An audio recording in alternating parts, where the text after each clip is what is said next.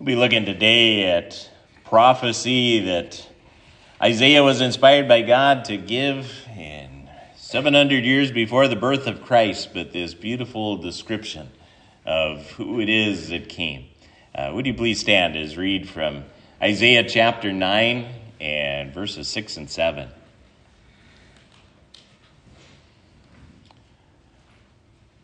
For to us a child is born, to us a son is given, and the government will be on his shoulders. And he will be called Wonderful Counselor, Mighty God, Everlasting Father, Prince of Peace. Of the increase of his government and peace there will be no end.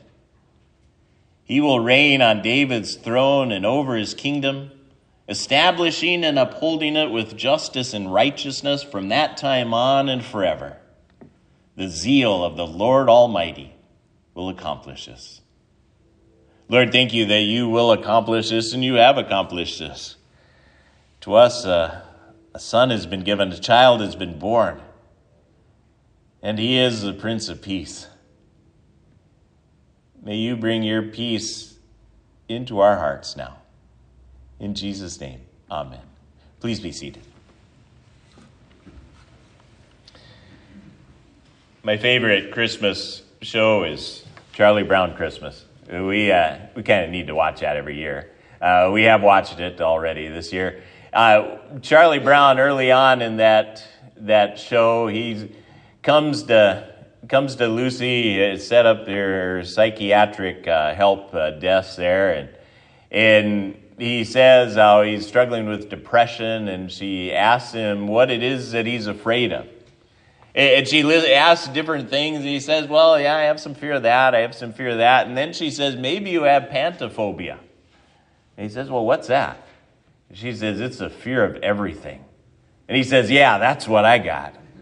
I have pantophobia, I have a fear of everything. Then her answer to him, she says, what you need, Charlie, is involvement. And she said, you need involvement. You need to be, and then, then she tells him he needs to be director of the Christmas pageant. There's a lot of people who are, in a way, kind of like Charlie. They have a fear of all kinds of things. Fear and anxiety just seems to be growing in our world, our society. And many are thinking the answer is what Lucy told Charlie. They're thinking the answer to dealing with their fear is, okay, I just need to be involved. I need to be busy, I need to be doing something, I need to be working hard, and maybe if I'm working hard, maybe if I'm a good person, maybe that's going to take care of my fear. It didn't do it for Charlie, and it doesn't for people today too.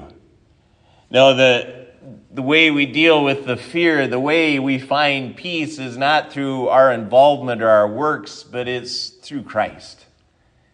Peace comes in a surprising way. This portion of Isaiah is talking about the nation being under attack and, and having powerful enemies that are threatening them. And the answer would seem to be, well, we need to build up our military. We need stronger weapons. That's how we're going to be able to, to get peace. But he comes to them and he says, this is how peace is going to happen. This is who you're going to have to protect you. To us, a child is born. To us, a son is given. They had to be thinking, no, that's not what we need. We don't need a child born. We, we need a big weapon, we need a big army, we need a, a great mighty warrior, we don't need a child. And yet God has this surprising way of bringing about peace. The ones who heard this first had to be thinking, what are you talking about? A, a child who's going to rule nations? We continue to, to think that the Messiah is It's supposed to be one who comes on a, on a big white horse and a big chariot, and in that manner, a child, a son. And yet this is God's plan. In Isaiah eleven, he, he talks about peace. He talks about the wolf living with the lamb. And then he says, and a little child will lead them. The one who leads us, the one who saves us, the one who rules the nations is one who is willing to come as a little child. He chooses this odd, surprising path. Instead of coming as a warrior, he comes as a humble baby placed in a manger. The angel comes to the shepherds and, and tells them the Messiah, the Christ, the Savior has been born, and says, this will be a sign to you. You will find a baby wrapped in cloths and lying in a manger.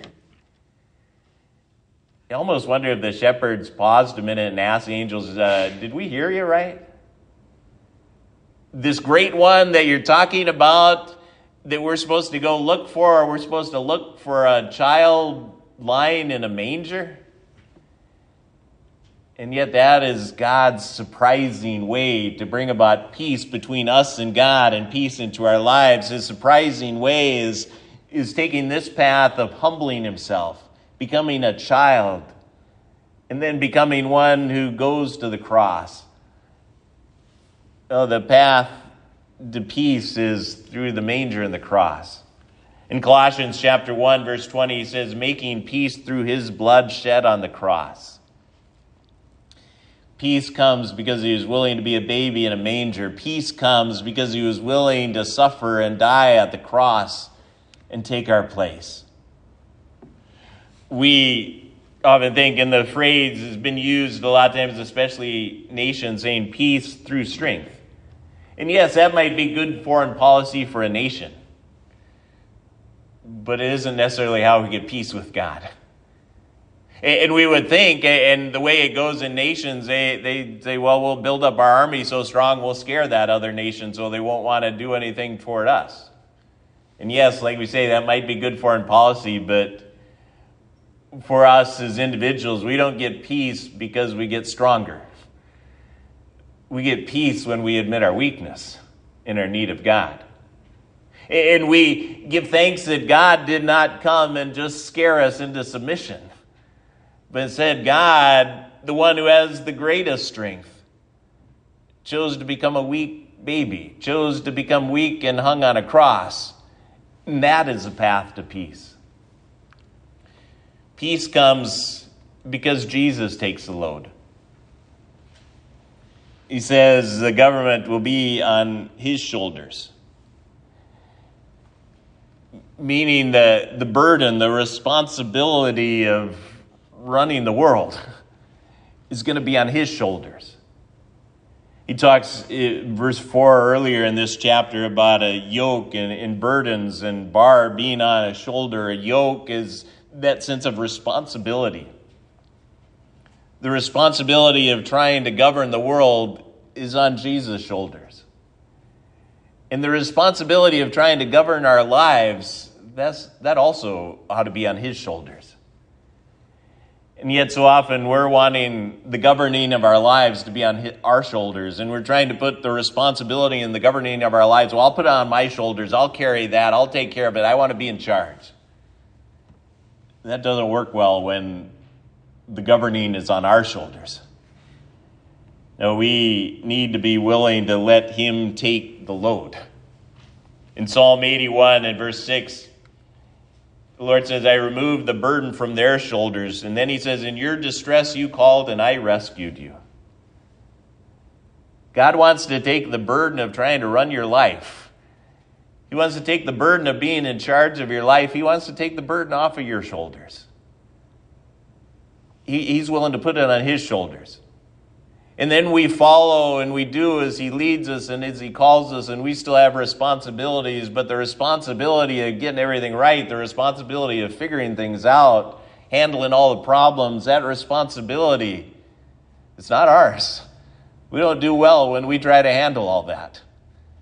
The government, the governing of our lives, it rests on his shoulders. And it always goes better when you let it be on his shoulders. Jesus in Matthew eleven, he says, take my yoke upon you. And then he says, I am gentle and humble in heart, and you will find rest for your souls, for my yoke is easy and my burden is light. He's saying, instead of take the yoke of having to do everything, instead of taking the yoke of thinking you've got to fix all the problems, take his yoke. Take the responsibility that he has for you. Don't take a bigger load than what he intends for you to carry. Maybe you're carrying too big a load today. Maybe you think you're responsible to fix all your family problems. Maybe you think you're responsible to save your kids and your grandkids. No, it says you do what you're called to do. You're called to share, and you're called to love, and you're called to serve, but you're not called to be the Savior. Don't take that responsibility on yourself. Just take the yoke that he has for you. Take the governing and the burden that he has for you. In a way, it's like with with little kids. Sometimes you get little kids, and they maybe they, they want to help. They want to want to carry something, but sometimes they might come and they want to carry something that's a little too big for them to carry. And then you got to say, okay, how about I carry this and you carry that? In a way, we're like little kids, and sometimes in our pride, we're thinking we can carry more than we really can.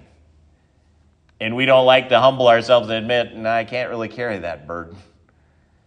And we have to just take the burden and, and let God say, God, tell me what it is that I'm supposed to carry. Let me know the responsibility that you want me to carry, and forgive me for proud, proudly thinking I can carry more than I really can.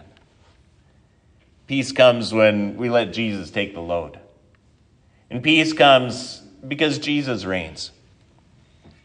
He is the one who reigns, as it says here in Isaiah. He will reign. It talks about his kingdom being established, and, and that he will uphold his kingdom. He is the mighty God who reigns over all. He has unmatched might. He, it might seem, in a way to us, as we look at the world scene, it might look like the Lord doesn't reign, like he isn't in control. But it's one of those things that in Scripture often we say it's already but not yet.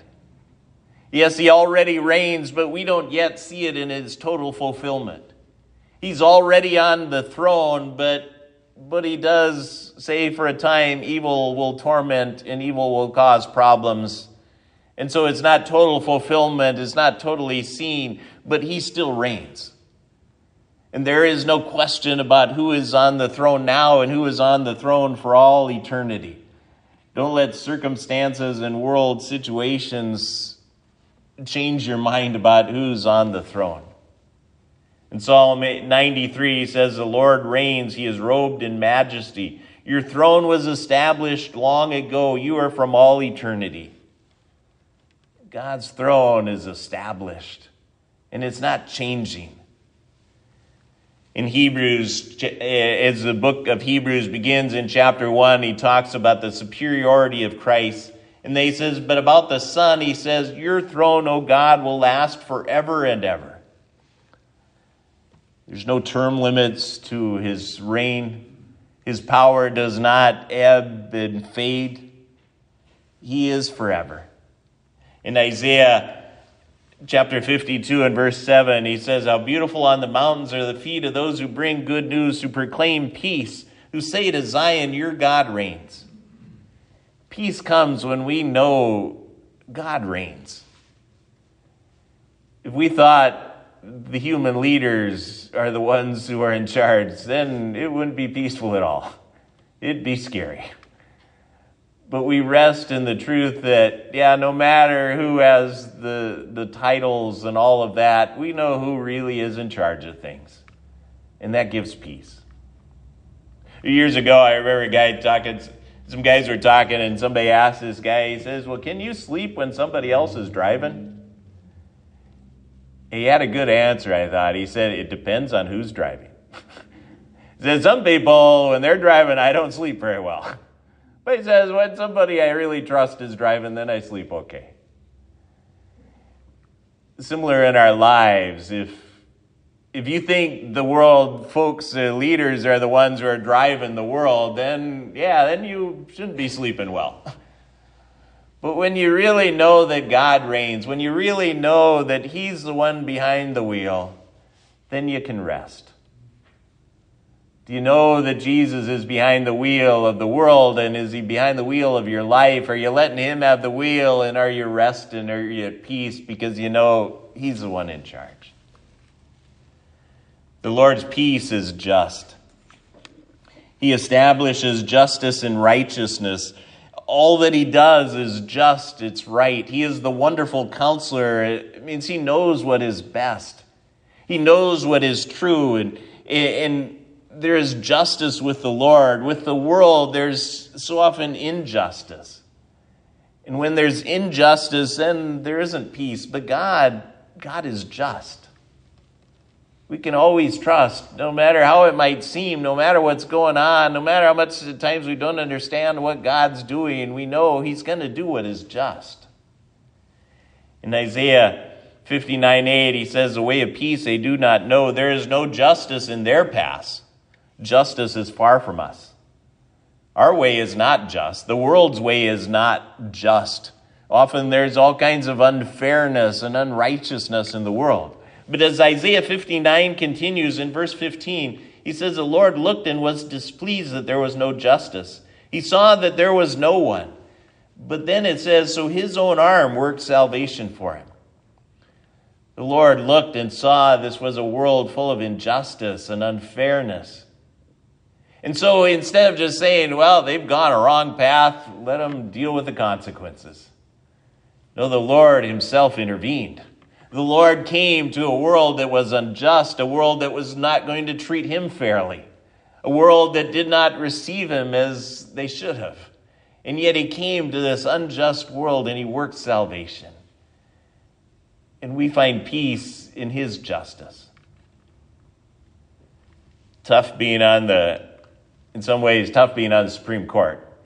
Because they, in some, especially some of these big cases, you just know, and they have to know that no matter how they're going to decide, there's going to be a big segment of the country that's going to say that's a wrong decision. There's going to be a big segment that's going to say that is unjust. And yes, sometimes human courts, their decisions aren't just. But we rejoice that the one who is truly supreme, his decisions are always right. They might be confusing to us, and we might not understand why he's deciding as he does and why he settles cases as he does, and sometimes the reasoning behind what God does is a mystery to us. But even in those times, we rest and we find peace in the confidence and the promise that God is just. That gives peace. And the Lord's peace is unending. He's the everlasting Father. He says his peace will have no end. There will be no end to his peace. It's from time on and forever. As we look in the Old Testament, we see that they had times when there was peace. And then pretty soon there'd be some unjust ruler and there'd be some conflict and there'd be warfare going on. And it has continued that way throughout human history. We have have periods where things get settled and we think, oh, now we're in a time of peace. And then it lasts a couple days and then something happens in the world scene somewhere or another and we go, oh, yeah, there's conflict again. That's how it is in this world, but we give thanks that God's peace is eternal. And that begins with the peace that he establishes between us and him. We can be at peace with God because of what Jesus has done at the cross for us. In Isaiah fifty-three and verse five, he says, "The punishment that brought us peace was upon him, and by his wounds we are healed." The punishment he took at the cross that brings peace.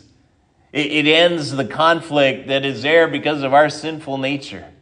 It ends that separation that we have by nature from God. It ends that, and now we can be at peace with God.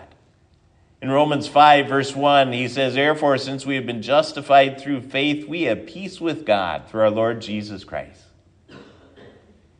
When we have peace with God, then we can enjoy the peace of God. Peace can guard our hearts and our minds.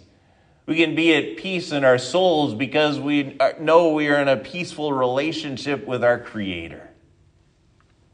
Jesus in John fourteen, verse twenty-seven, he says, "Peace I leave with you, my peace I give you. I do not give to you as the world gives. Do not let your hearts be troubled and do not be afraid."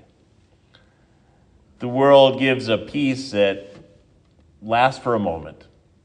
And there's some people who they, they maybe get a little peaceful feeling at Christmas time and they enjoy the, the season and all of that and they get a little peace from some of that stuff. But the world just gives a peace that's momentary. Jesus gives a peace that's not just based on the circumstances, not just based on a certain season, but he gives a peace that remains. In Isaiah chapter eight, he has verses and words that sound a lot like our day and age. He says, do not call conspiracy everything that these people call conspiracy. Do not fear what they fear.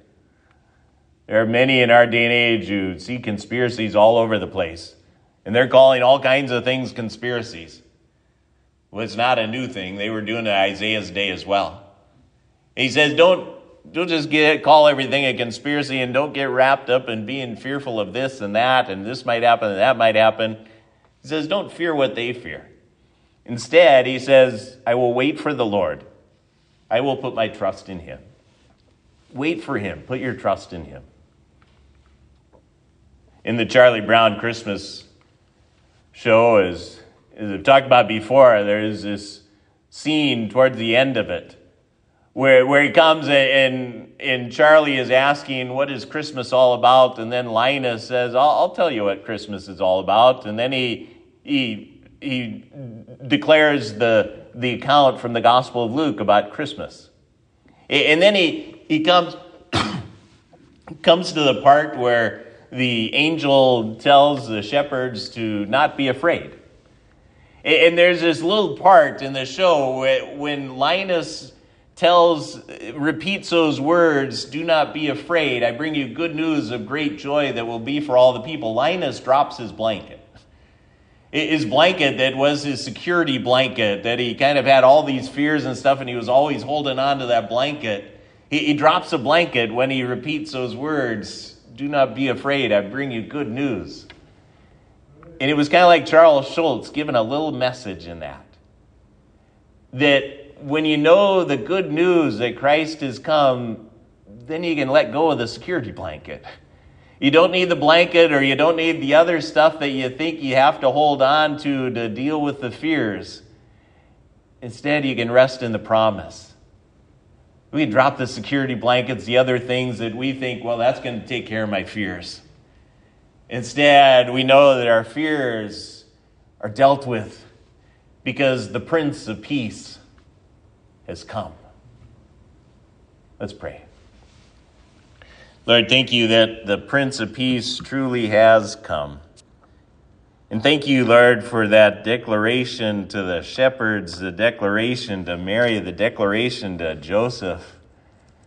Do not fear. Thank you that that's a word for us, too, that you are the one who comes and brings peace that has no end. Lord, we live in a world that is in great need of that peace.